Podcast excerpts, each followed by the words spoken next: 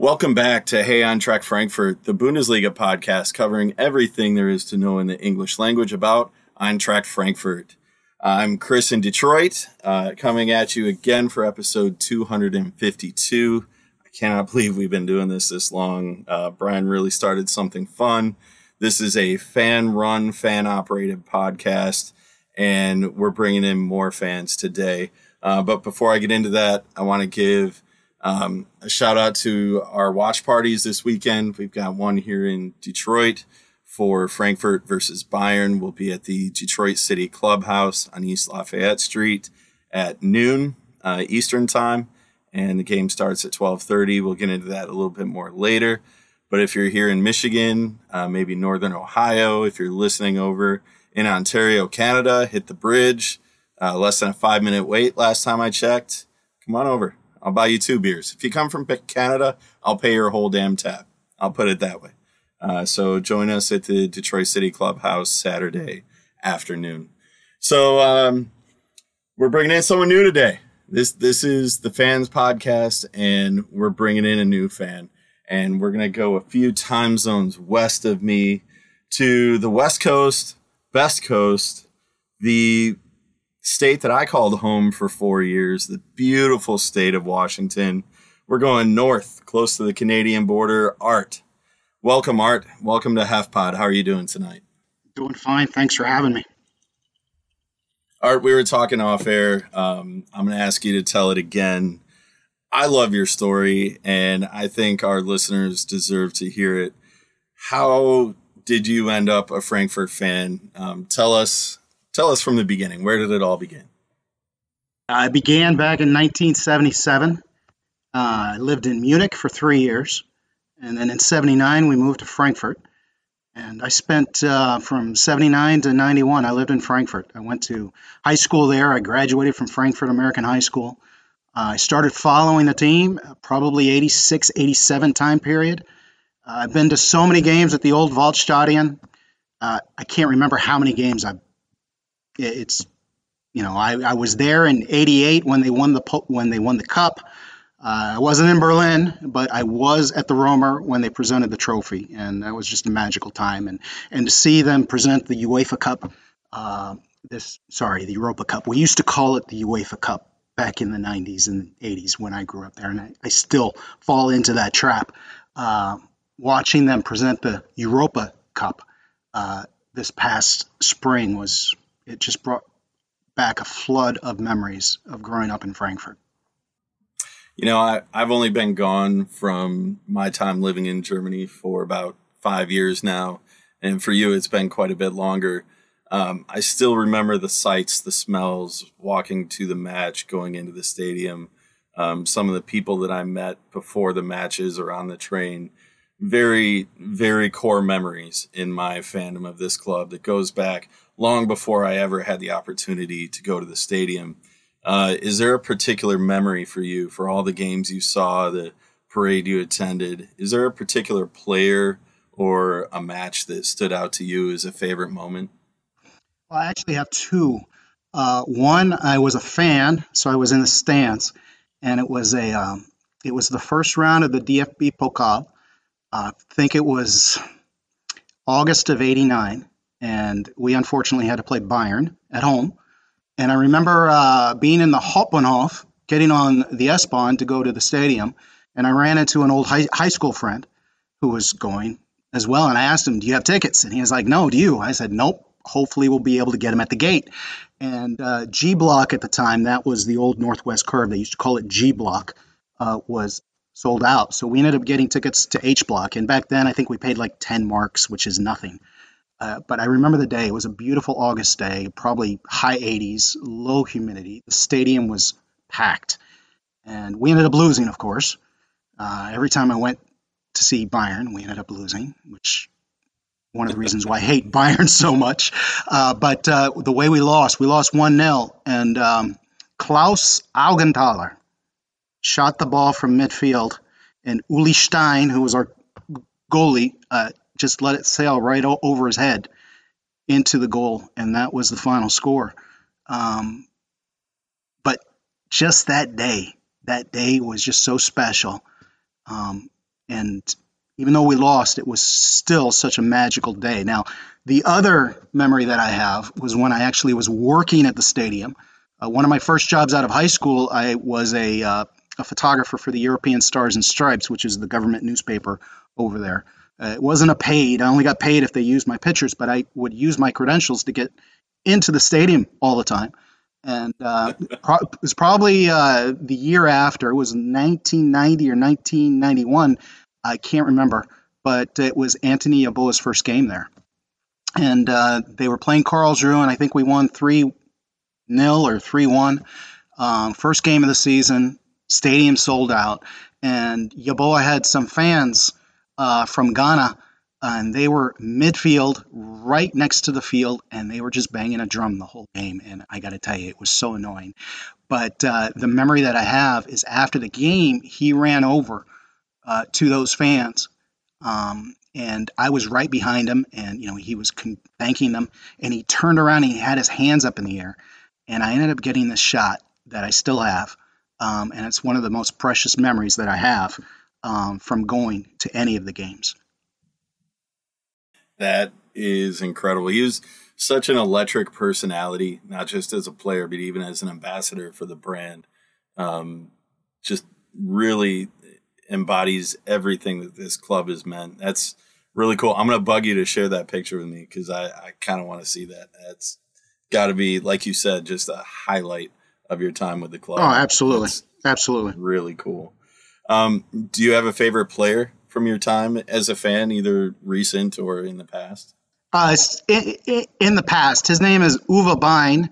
Um, he played on the German national team when they won the cup in 1990, um, and he was in Frankfurt six or seven years. Um, I really like Uli Stein. He was my favorite goalie.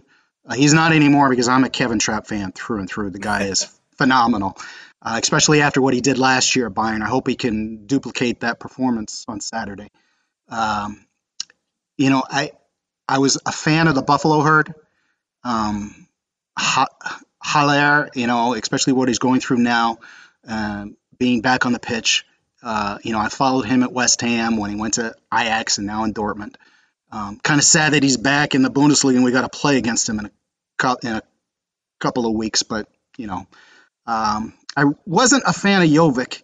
Uh, he, he, he just seemed to be at the right place at the right time when he scored his goals.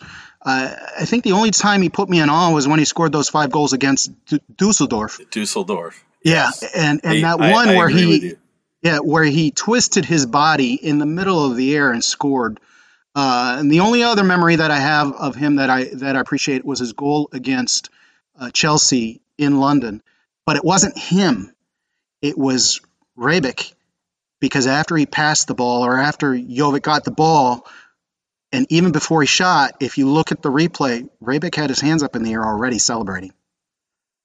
Yeah, yeah, I, I know that shot very clearly. Um, it's cool when you look at, you know, I, I've followed the club since 94, yourself even longer. Um, some of the ups and downs that we've experienced as longtime fans. And thankfully, more recently, it's been more up than down. Um, I've mentioned it on the show before. My greatest memory with this club was attending the relegation playoff match in Nuremberg.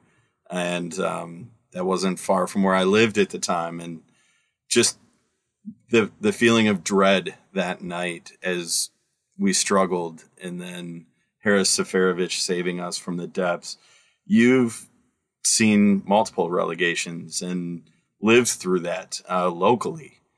How, but yet, part of the the thing that I try to explain to people about the Frankfurt following is that the league, the division, while that's imperative on the business side, as a fan of the club, um, your loyalty is to the crest, not to the league they're playing in.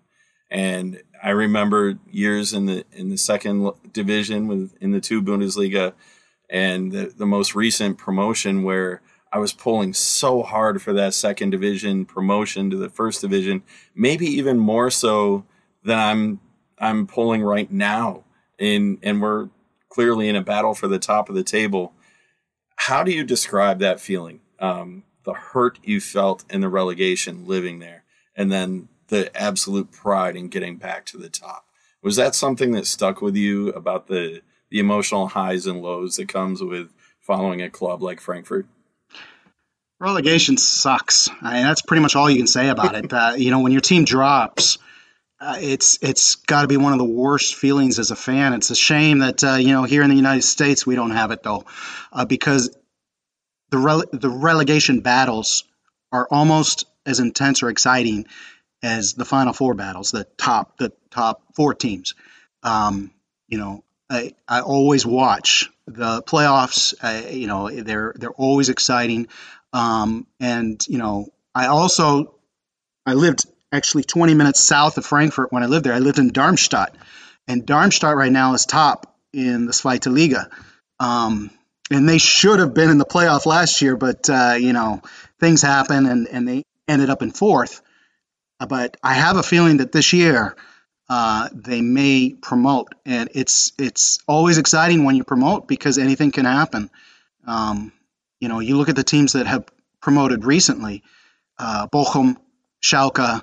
Uh, you know, they they they work so hard to get back into the into the Bundesliga.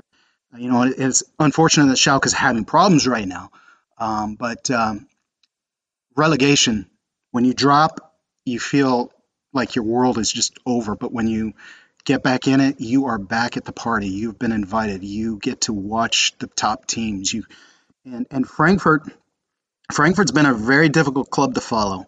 Um, you know, in the late '80s, early '90s, they had a lot of a lot of success. They were top three, top four. Um, you know, and and then they had the financial issues in the mid '90s, and that's why they dropped the first time. Um, but the catalyst to where they are today was the DFB Pokal against Bayern, winning, beating them 2018, 2019, I can't remember the year, uh, 3 1. That's what started what's going on right now with this team. That was the launching point um, because that put them in the Europa League. Uh, they made it all the way to the semis against Chelsea, lost in pens. Uh, you know, and they've always been battling for Europe ever since. And with the way the team is is is now, it I don't think there's ever been a better time. Uh, financially, you know, they're not doing great, but that's because of COVID.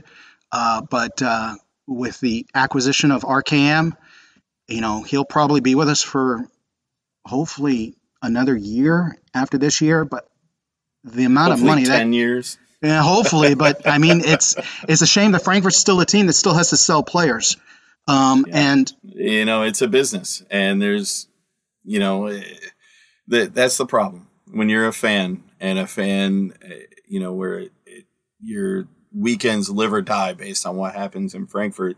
It's tough when you have to make that business decision. I hate Absolutely. talking about the economics of the game because I'm a fan it's not my job to think about the economics.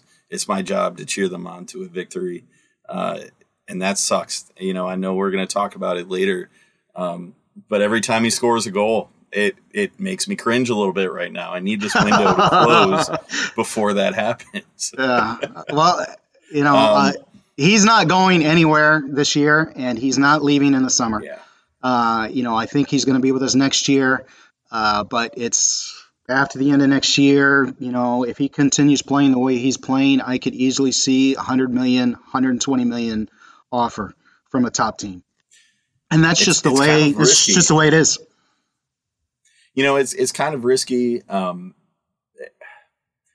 I look at like it's not the perfect comparison, but look at when we sold Luka Jovic for 60 million to Real Madrid, and that was such a big moment, a record transfer for us, and we you know practically built our current squad out of the money that we obtained from that sale. Um, but if we had waited another year and he had gone down in quality, it wouldn't have given that return. And you know, I I only wonder if RKM had scored that goal in the final minute of the World Cup final. Oh what my. that would have done for his mm-hmm. value. I mean that that would have been a whole different level of financial windfall for us. And at that point, we probably wouldn't have him here anymore. But I tend to agree with you definitely through the end of this year. I guess we have to see how things go in the Rückrunde as far as you know his ability to maintain the pace he's on. Um, but I hope you're right that that we see him here next fall. So let let's get into um, yesterday's recap real quick. Uh, we're recording right now on Thursday, so uh, yesterday's match on Wednesday. Eintracht Frankfurt won and Freiburg won. Um, kind of. Uh, kind of a roller coaster one for me. Uh, I'm to start with Romain Net. It, it, was fantastic. I was unaware that Kevin Trapp was ill. I hope we have him back this weekend because we're going to need him. It is not easy to fill in for, in my opinion, the greatest goalkeeper in the world. Um, but I thought he did a fantastic job in a tough environment against a team that just likes to put the ball on target. Not always the most difficult shots, but yesterday they had a few good ones, and he was asked to make a couple big saves early when we really struggled to keep keep pressure up front. We really didn't get pressure up front all day, um, sustained, but I thought you know having some confident saves in goal early uh, kind of set us up um, through the middle part uh, kind of back and forth play through the first half. And then the goal, uh, the guy we're just talking about, Randal Kolo Muani. What do you think of that goal? Was that just, I mean, it, he's only been here four or five months. It's hard to say vintage, but we've seen him do that so many times now where he just creates a little bit of space for himself and slots at home. How did you feel yeah. to that point? I thought it was against the run of play in general. Um, yeah, the the game yesterday was was garbage.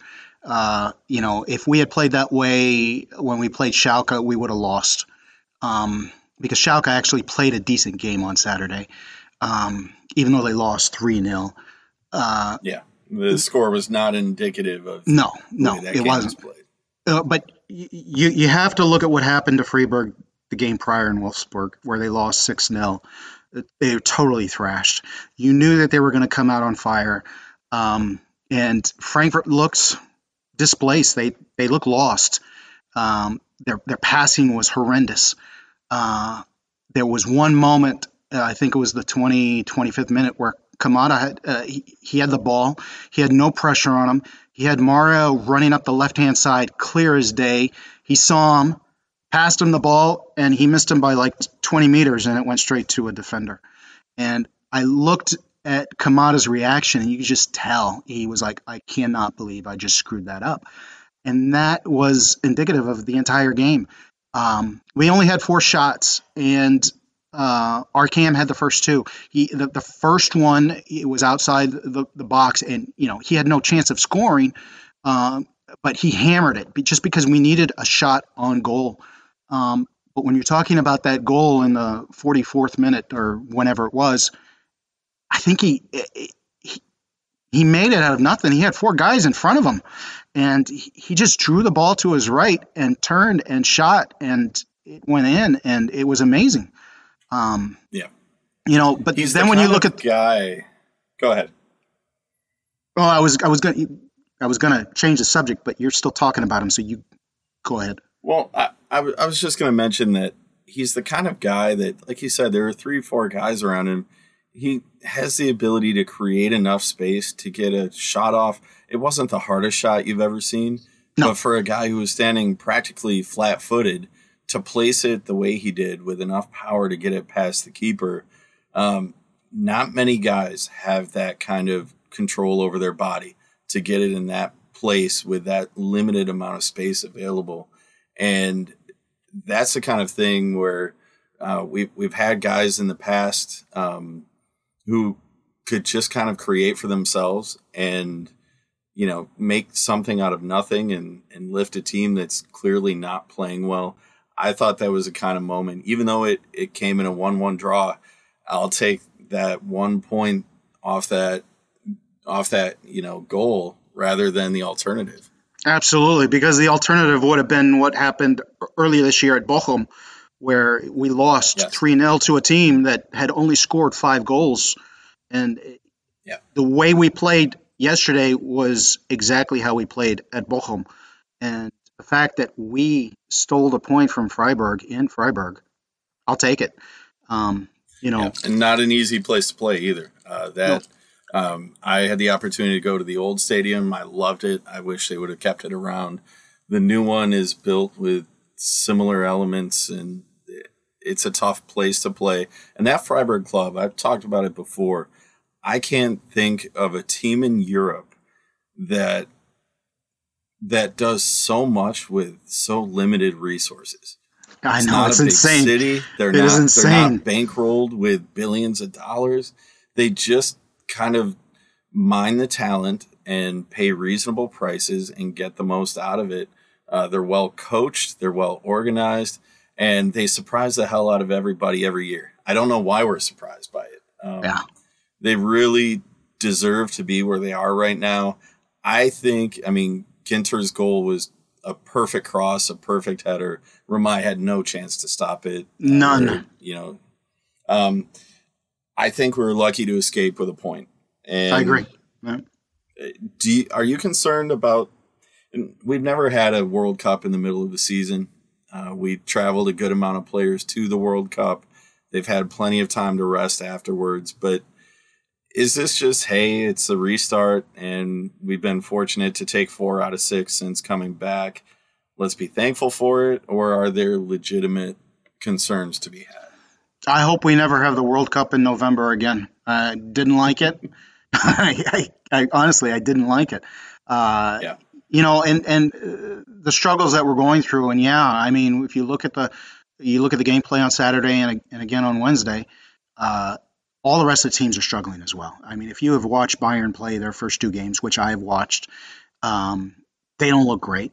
Uh, but we can't play like we did yesterday on Saturday and and expect to get a point from from Bayern. It's just not going to happen.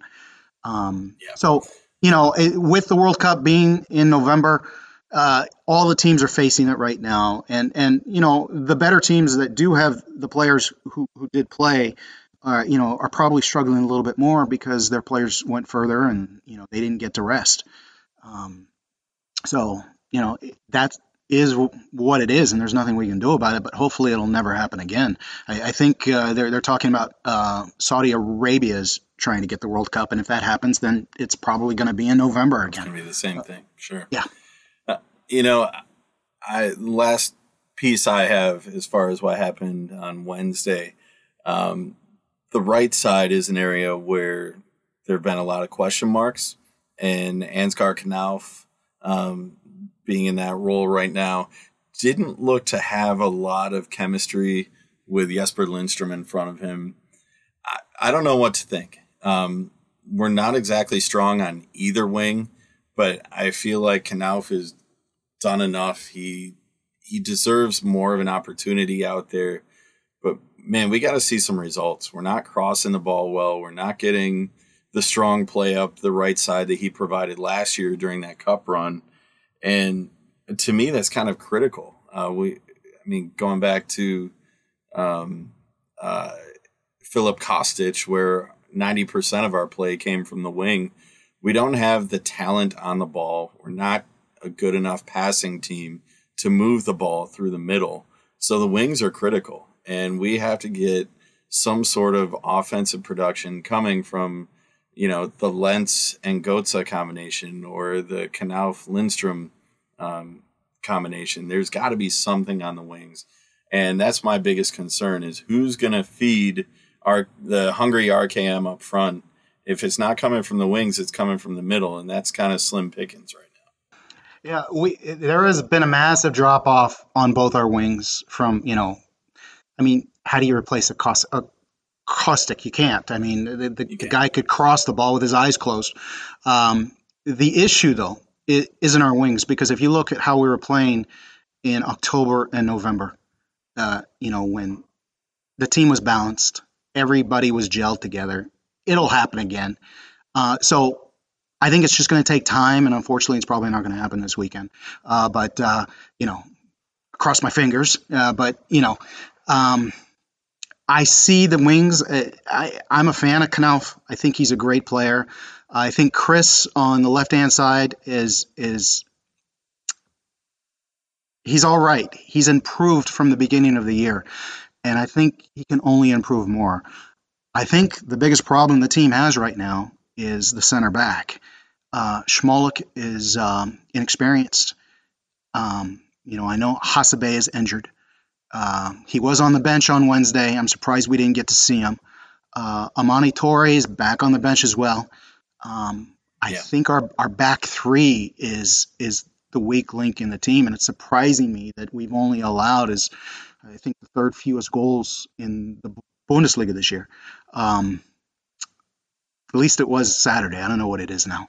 Um, but uh,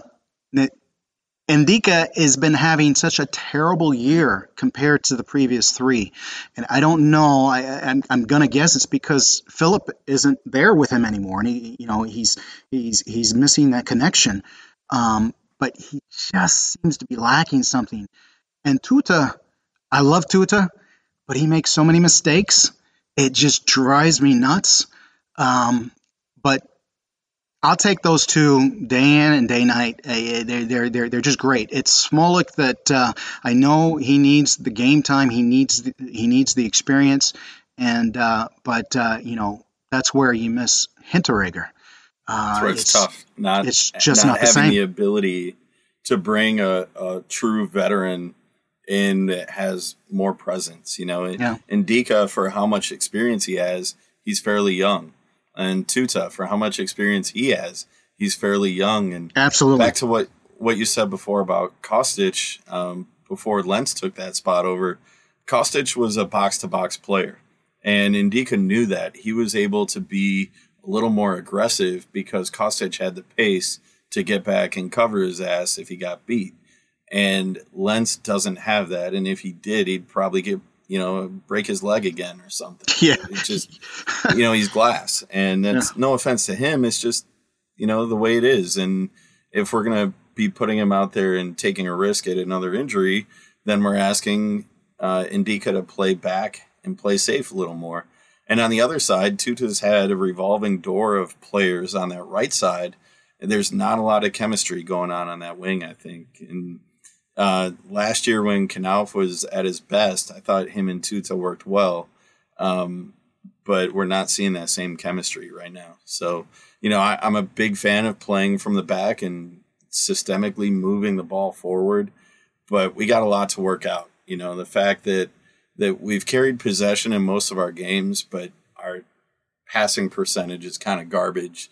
Uh, we're are still the through balls in space and the the turnovers in transition tends to be our best option right now, and that's not a sustainable quality of play if we're going to try to win any of the tournaments that we're still in. Maybe you can get through the the Pokal that way, but not in Champions League and definitely not in the Bundesliga. Agreed. Agreed. Uh, out of all the stats that concern me, it's it's the duels, and our percentage in duels challenges has been extremely low this year. And again, it was I think out of all the stats on Wednesday's game, it was the most glaring.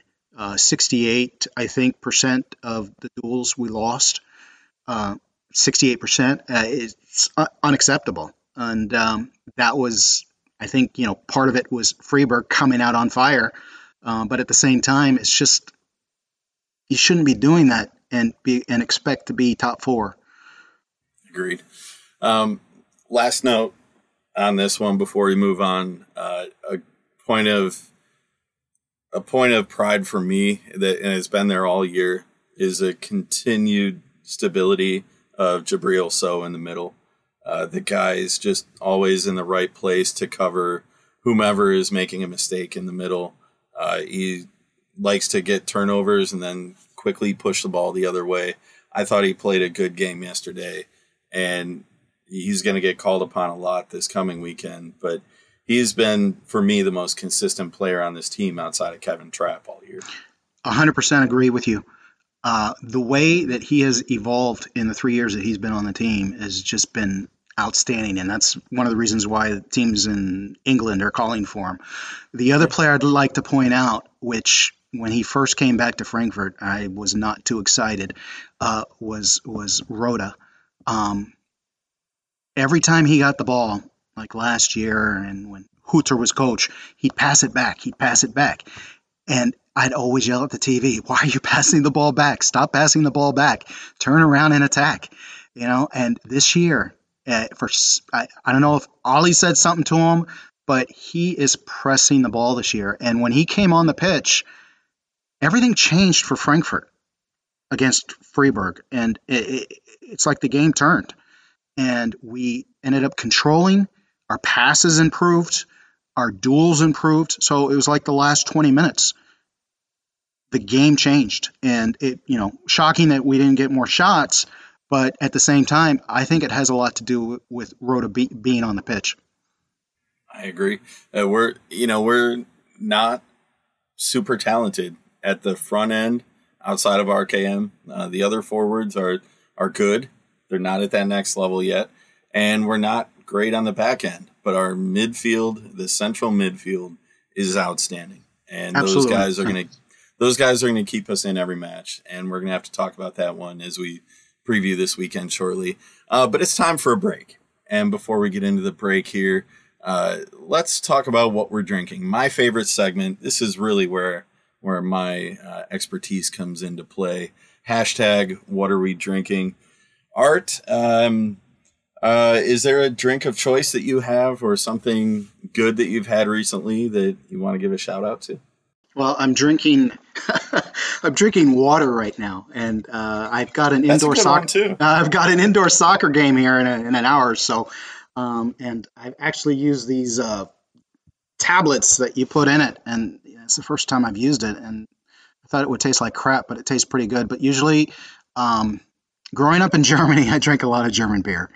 Uh, my favorite was Pfungstädter, P F Fum Pfungstädter. Uh, it just it was smooth. Um, it was a brewery about 30 minutes south of Frankfurt.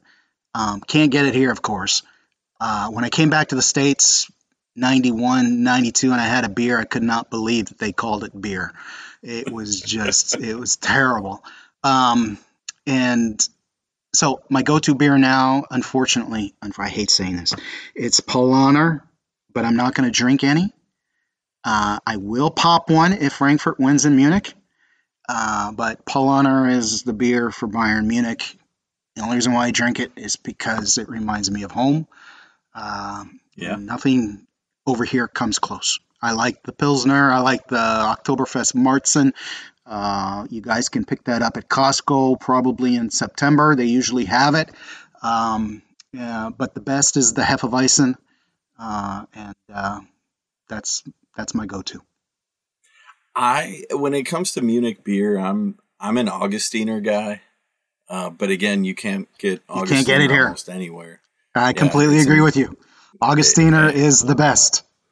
It is, and you know the problem is I was fortunate enough to consume so much of it that now I, you know, I have a Hofbräu or or a Paulaner, and it just it can't compare. But yeah, yeah, that that's we need to have a whole podcast on our favorite absolutely. I, I, think that's a side project for us. Um, myself tonight so uh, my beloved home state of michigan is celebrating its 186th birthday today. So i'm on an all michigan cocktail tonight of course Vernors the classic the original ginger ale uh, brewed right here in detroit back in the day still brewed here in michigan um, i shouldn't say brewed um, concocted here in Michigan. And I'm combining it with Coppercraft whiskey, Coppercraft distillery out of Holland, Michigan. My favorite uh, whiskey in the Midwest until you get down to Kentucky. Then they just take it to a whole different level. That's good stuff down there. But Vernors and whiskey for me tonight. Happy birthday to the state of Michigan, uh, to wherever you are drinking to Eintracht. Uh, we say Prost. We'll be back for segment two in just a minute.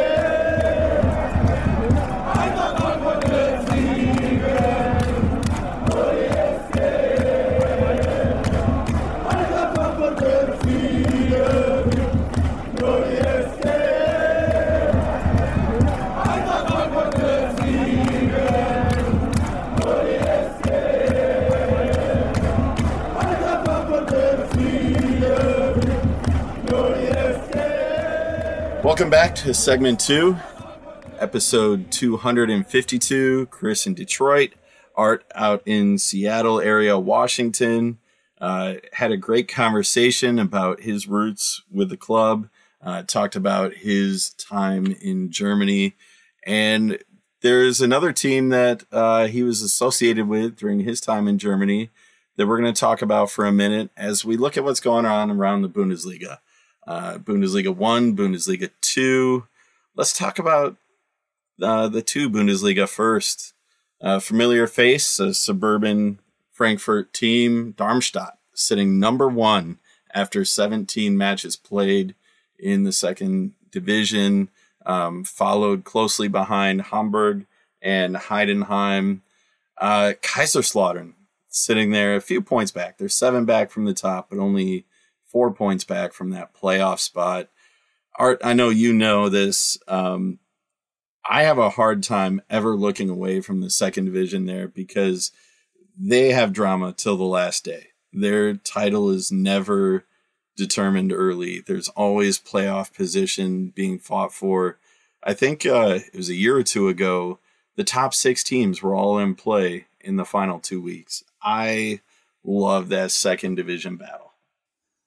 I wish ESPN would show more. They only show one or two games a week. Uh, I remember yeah. when Fox Sports had it, they would show every single game minus the announcer, but we really don't need the announcers. I like the announcers, but you know sometimes you like to tune them out. Um, I love the second division. I love the battles. Uh, you know, you mentioned Kaiserslautern. They are just promoted from the third league, and look at the success that they're having. It's it's amazing. Um, but Darmstadt, I, have been to many games at the old Bohlen I think I pronounced that right. Now it's Merckstadion. There's one player I wish Frankfurt would grab, and I know he's been in the news, and that's Patrick Pfeiffer.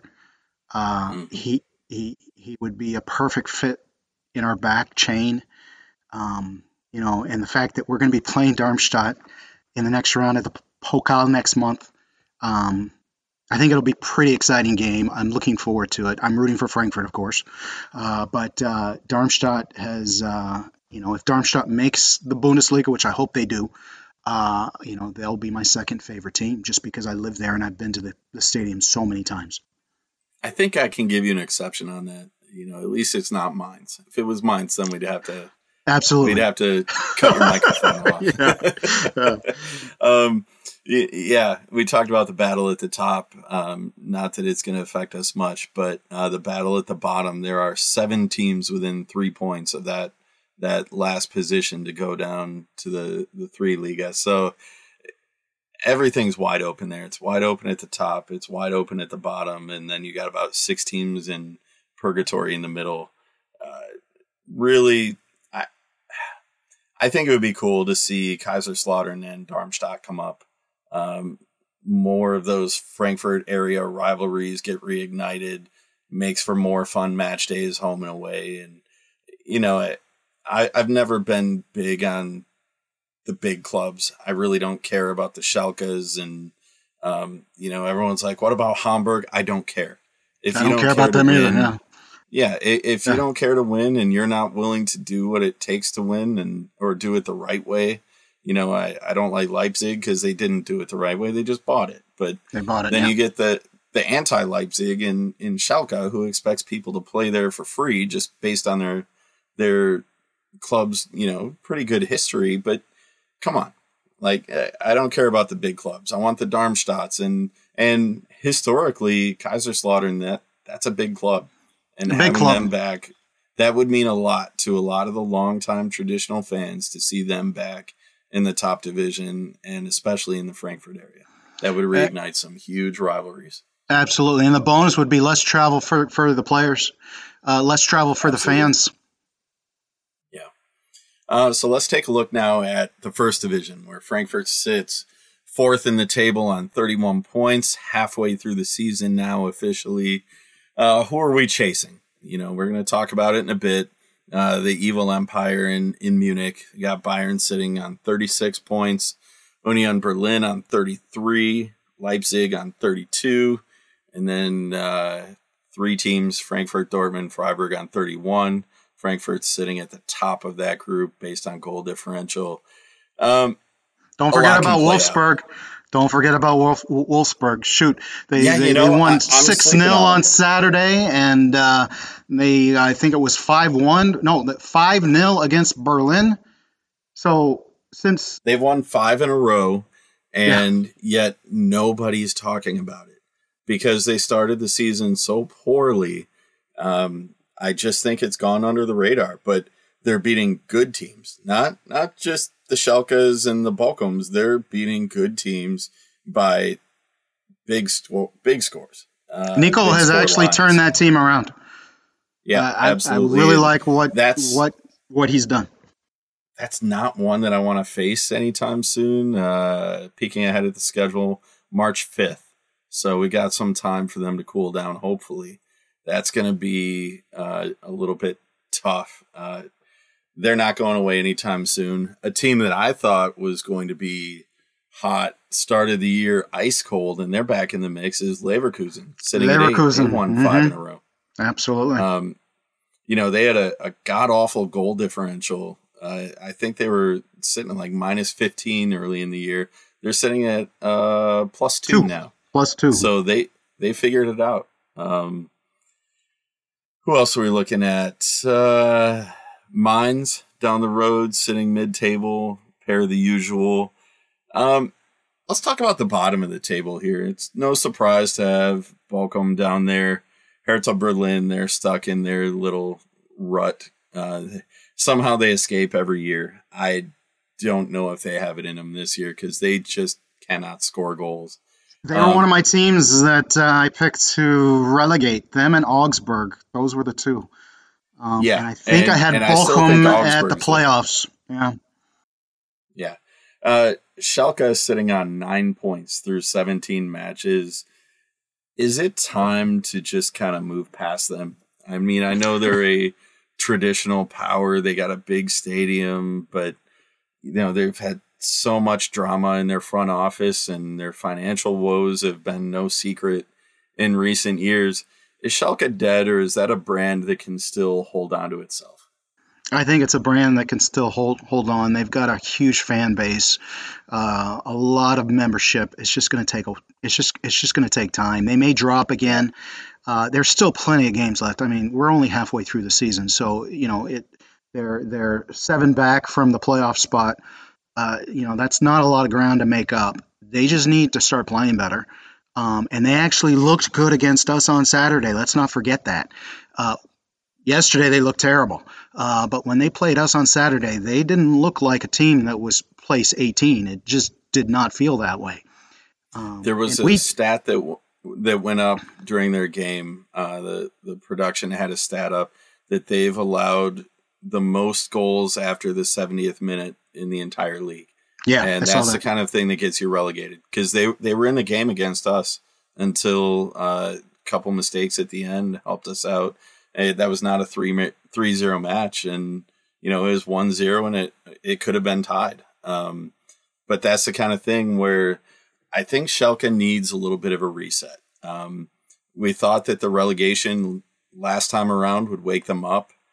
I don't think they have the right people in place. They really need a come to Jesus moment where they say, "Hey, we need to gut this and and start all over again."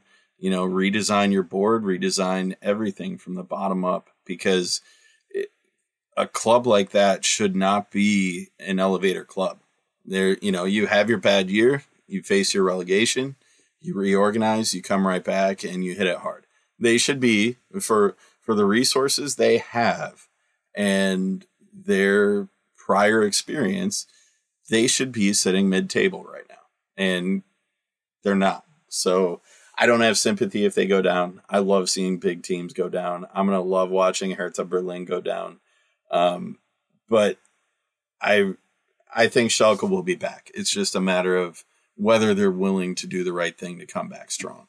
So Eintracht Frankfurt sitting in fourth position here um, as we enter the Rückrunde, uh, chasing down Leipzig, Union Berlin, what is a realistic path uh, in the second half of the season? Ah, it's tough. I'm gonna I'm gonna put it this way. we are not going to win the Bundesliga, um, but we're to fight like hell for it. I think it's a top four position, but you have to fight off the likes of Dortmund. You have to fight off the likes of Freiburg. And in order to finish top four, you you really have to have not you, you have to avoid the down weeks. So there's going to be times where uh, uh, what should have been a win turns into a draw. But you turn the wins that fall into a draw, but then you also have the should be losses that turn into victories because you eke out a late goal or something like that. I don't believe we have the legs to win the table, but I think we have the legs to finish top four. And it's going to be about organization and is we've traditionally had that emotional roller coaster in the second half.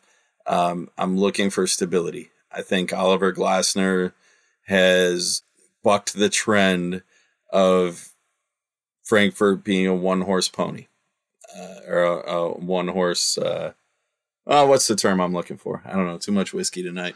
But Oliver Glasner has figured out a way to speak to this club. Last year, all all the eggs were in the Europa League basket. It worked out in our favor. My concern is this year, still running three competitions, we're going to have to lose one of them. I mean, obviously, we're not winning the treble and we're not going to win a double. Um, but I think we're beyond the point of saying all our all our focus is on Champions League or Bundesliga. Um, what now that we're officially at the halfway point, what is the maximum that we can accomplish at this point? Well, you know, being in all three competitions is pretty impressive now, especially since it's our first year in the Champions League. If we win the Pokal, though, the DFB Pokal, and, you know, lose against Napoli and end up in sixth or seventh place in the Bundesliga, I'll be satisfied with that.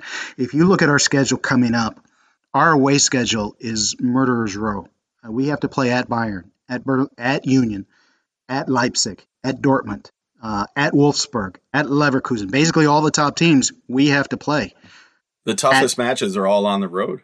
Exactly, and yeah. the two toughest, besides Bayern, uh, Berlin Union Berlin, excuse me, and Leipzig both are three days after we play Napoli each game. Um, you know, if if if we can get two points or possibly three out of you know those two two games, that's a win for us um, because we usually don't play too well the weekend after we play Europe, and to go into Union Berlin or Leipzig, that's not going to be easy with the way that those two teams are playing right now. Yeah. Uh, handling those emotional roller coasters. Um, I much prefer having the first match of the European competition on the road because I think we respond better emotionally after the road matches. The atmosphere in Frankfurt for those European matches is so great. And I think it drains us emotionally. And when you come out of that on a Wednesday and then you're expected to turn around on Saturday and the fans just they can't repeat that. I mean, they can't. It's, it's a special thing. There's no way to do it. I don't fault the players. I don't fault the fans. Um, but we got to find a way to do it this year because you can't have a spiral. It, it's okay if we fall out of of contention in one of the competitions, um, but it's not okay if we have a spiral.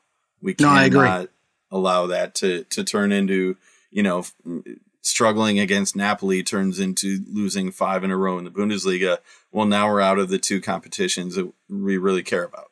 No I disrespect agree. to the cup, but eh, that's going to sound bad. It's going to sound American arrogant, but um, I, the cup is old news to me. Um, I'm here for Europe.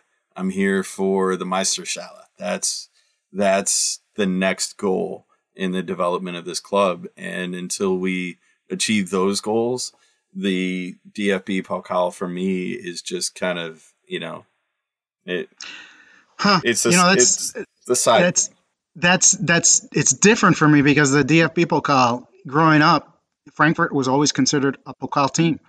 Uh, they always sure. played their best for the Pokal, and and you know I took I took that to heart. And you win the Pokal, you're you're in Europe the following year, regardless of where of where you place. Um, that used to be our only route into Europe, though. Yeah, and we need to stay in Europe. That's the key. Uh, you know, if we don't win the cup, we have to be top six uh, or top five. I don't don't want to be in that third div- competition. I don't even know what it's called. I don't watch those. No, I, I am not interested at all. Yeah. It, it, for me, you know, I've said it before. I'm fine playing in the Europa League. I mean, I have the great memories of the last few years, and obviously last year's championship is is at the core of my Frankfurt memories. But um, where we see that next level, it's not just getting to the Champions League. It's when you get there the second year in a row. Staying, staying. You know, God willing, the third year in a row. What that does for you financially um, can really set us apart. And especially with the finances of COVID now coming into play, I mean, we're really lucky to have the run we had. Mm-hmm. We've almost erased our COVID deficits. Uh, for those that you know pay attention to the checkbook, I don't too close, but we've been fortunate to have the luck we we've had at this point in time.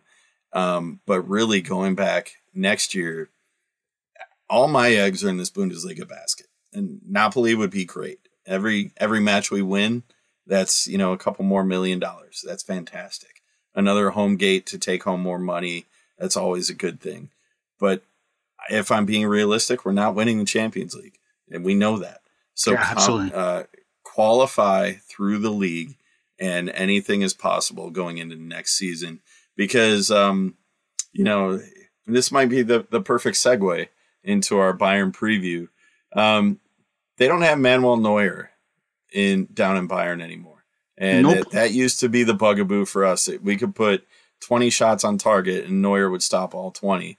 Um, spoiler alert: Manuel Neuer is not who he was ten years ago, and there's an opportunity for Frankfurt to be legitimate contenders in the Bundesliga next year. I, I'm not going to get ahead of myself for this year, but we have a legitimate opportunity to be contenders next year if we keep the right group together and if we add to it by qualifying for the Champions League again maybe borrowing off future earnings just a bit in a reasonable way that you know is responsible enough to account for other things that might happen. I don't know. I'm rambling on a bit. Um, no, no. It, it, when you think about it, you are thinking about it correctly. Though the Champions League is where successful teams need to be because it attracts players, it brings in revenue.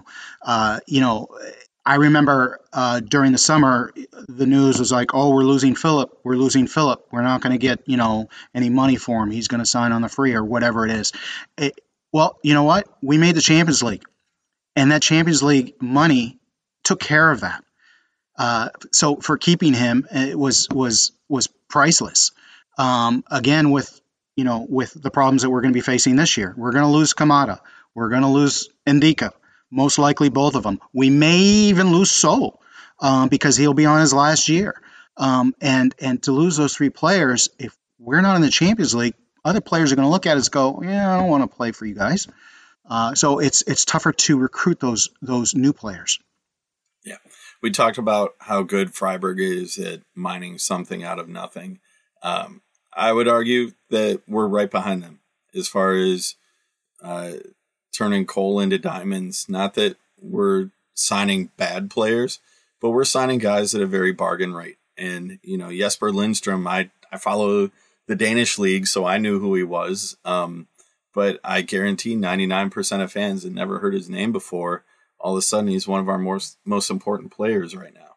So we're good at mining that talent. And Krösche and and Oliver Glasner have put together another competitive squad it's not easy to come in and just hit the ground running and be as successful as they have. Um, but I think we're in a position now where we can start looking forward safely, projecting success. I, I don't know the level of that success, but it's safe enough to say um, Frankfurt will be competing in Europe or competing for European positions. Now we are the Moody Diva. I got to put that. Out. Yeah, that's right. That's right. Not At any given time, we might lose five in a row, and someone will say, "Chris, you're stupid," and you know, send me a death threat on Twitter, which I'd probably deserve at that point. If we lose five in a row, um, I'll quit the show. But you know, yeah, I don't think that's going to happen. But we're sitting here at the end of January, and we're talking three competitions, and not just three competitions. We're talking about success. it's exciting. Yeah, it's, it's exciting it's unparalleled. I mean, we talked earlier about your 40 year relationship with the club, my 30 years. I I pinch myself every morning when I look at my phone and see the wallpaper and think about, you know, back in the day just how difficult it was. I mean, I'm a Detroit Lions fan. I'm used to having a shitty team to follow. I've been there with this club where it was just embarrassing and I didn't want to see the score from the prior day. Um, but we look forward to it every day now. And now we're going to get to the big one. Let's talk about what's coming up Saturday, um, because is is as much as I struggled to get up for the Freiburg match, I was really concerned about our ability to match them, and I think that kind of played out the way we expected. I'm feeling pretty confident against Bayern. Saturday, January 28th. 12:30 Eastern time here in the states, 9:30 on the West Coast. Um, it's a nice little. Uh, they're they're playing the late one for you. You actually get to get a little breakfast before the game kicks off for you. Yeah, it's not it's, um, it's not 6:30 in the morning. It's 9:30 for me, so that's good. Yeah, I, I, I remember that when I was living out there, just how awful it was getting up that early and I mean, I, I, was doing it. I was popping a beer at six thirty in the morning because that's what you're supposed to do. But nine thirty is a little more socially acceptable. Yeah. Um, so Bayern and Frankfurt. Um, Bayern's trending down. Frankfurt's kind of hovering in neutral right now. What's going to happen? What are we expecting? You know, this one's a tough one uh, because you're right. Bayern is trending down, and they had a they had a spell earlier this season where they tied four, they drew four games in a row. Um, Sommer, I watched the game against Cologne. He didn't look comfortable. Um, he might be trying too hard to be Neuer with with with his passing. I, you know, it's it's it's really tough. But their back two are are top. You know. Um, I think the problems that we're going to have with, with Bayern is Kimmich, Musiala, and Alphonso Davies, just because of his speed. Um, other than that, I can see us stealing a point. I really can. Um, but we can't play like we've played Saturday and Wednesday. We can't play like we did against Schalke um, yesterday as well. Uh, the the thing that's going against us though is that we beat Bayern in Bayern last year and it was 20 years prior that we beat Bayern and Bayern. So you know, hopefully it's not going to take another 20 years for us to to beat them on their home pitch. Uh, but Saturday maybe possibilities there. You know, I I see about a 20% chance of us stealing it. Um, a draw, maybe 33% chance. Um, yeah. I'm feeling pretty good about that though. Usually when we play Bayern, I'm like, we have no chance. Uh, but I'm looking at this game and I think this team always plays well against the the better teams. We always come up to their level, and I think we can do that this Saturday. Yeah, uh, you know, I mentioned without Manuel Neuer, I think actually that this will piss off a lot of uh, Bavarians, but they're a better team just tactically without Manuel Neuer in there. I don't think his little sweeper keeper thing is effective in their starting 11 and you know for all the talent they have uh, they tend to just kind of fall apart um, i don't know how you have a billion dollars worth of players out there and get countered the way they have in open space but uh, there's going to be opportunities there for Jesper Lindstrom. There's going to be opportunities for Kamada as a trailer coming up or Götze. Uh, if gosh, if anybody on our team has a reason to, you know, go out there and have the game of his life, uh, let it be Mario Götze this weekend. Um, would that be nice? Hopefully, that would be nice. hopefully, nice. Yeah, uh, I mean, hopefully, you know, Rode, this might be his last opportunity facing them. I know he's coming back next year, but he's susceptible to injury too. So, you know, hopefully he gives his best match as well. I just think things are lining up in our favor. And I really hate that confident feeling. Um, I don't know where I'm at with the prediction yet. We'll get to that in a minute. Um, but you're right. Historically, we play up to teams or we play down to teams, and that is never going to change for as long as uh, as long as our club is Eintracht Frankfurt. We're going to continue to do that. But for me in this one, it comes down to. I, all right, I'll put it this way. I think we're going to score early. Um, but the thing with Bayern has always been if they score, they're scoring a second one quickly after. And I agree. you know, Yeah. we saw it we we saw it in that week one matchup, which we have to talk about as much as I don't want to. Um, we were emotionally not ready for what that moment was. And I think if it was played again today, or if it was played again a week later than it was, um, it would have been a totally different result. I don't read anything into that result because we were kind of starstruck. This is not going to be that way. Um, I'm going to call this one a 2 2 draw. It's not going to be a track meet. It's going to get ugly and we might have to hang on for it. Uh, but I think we score first. Um, I don't know what happens after that, but we're going to end up with a 2 2 draw. Uh, what do you I- predict? I've got one one. That's what I put down. Um, and I think that first game of the season, yeah, we were starstruck. You know, five goals in the first half. It was insane.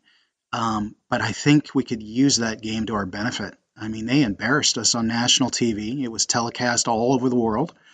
Um, you know, and the fact that we won there last year. I mean, I know Trapp had the game of his life, but we won 2 1 last year. And I think that's, the possibility is there, but, you know, to be a little bit more realistic, I'm picked 1 1 draw. And I think you're right. Yeah. I think we, I think we will score first. You know, I, I think the thing that I respect the most about Oliver Glasner when he took over, he wasn't afraid to discuss the uncomfortable subjects. You know, the the moody diva as we call her, or you know, how long it's been since we won in Bayern, or you know, any of the list, the laundry list of frustrations that we've had. Um, he wasn't afraid to discuss them, and he said, "Let's talk about them. Let's." let's face those and let's rewrite the history.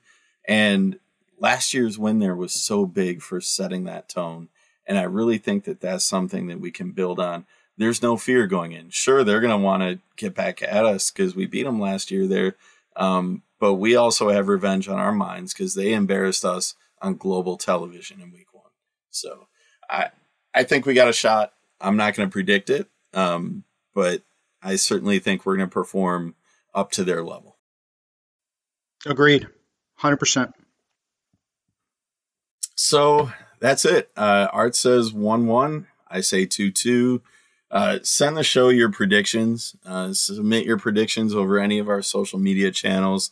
Uh, if you predict an exact score, then we're going to make sure you get a HEF Pod prize pack in the mail. Uh, one winner per week. Art, you are not eligible because you're on the show this week. I just kind of made that rule up. Um, but, you know, try again another time. Darn.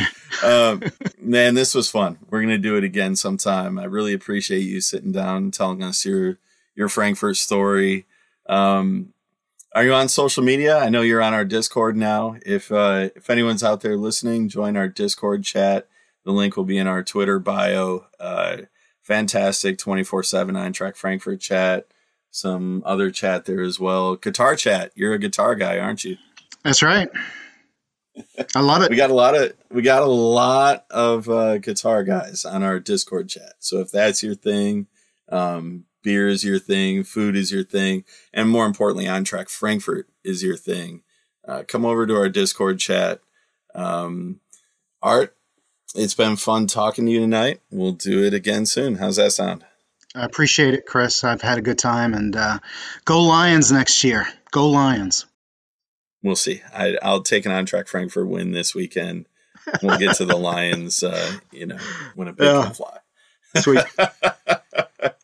um, yeah, so get in touch with the show on Instagram uh, at Hey Eintracht Frankfurt, on Twitter at HEF Pod, Facebook.com forward slash HEF Pod, and HEFPod.com. And that's it for episode 252. We will talk to you next week. Cheers. Cheers. With the acquisition of RKM, he'll probably be with us for hopefully 10 years. Hey,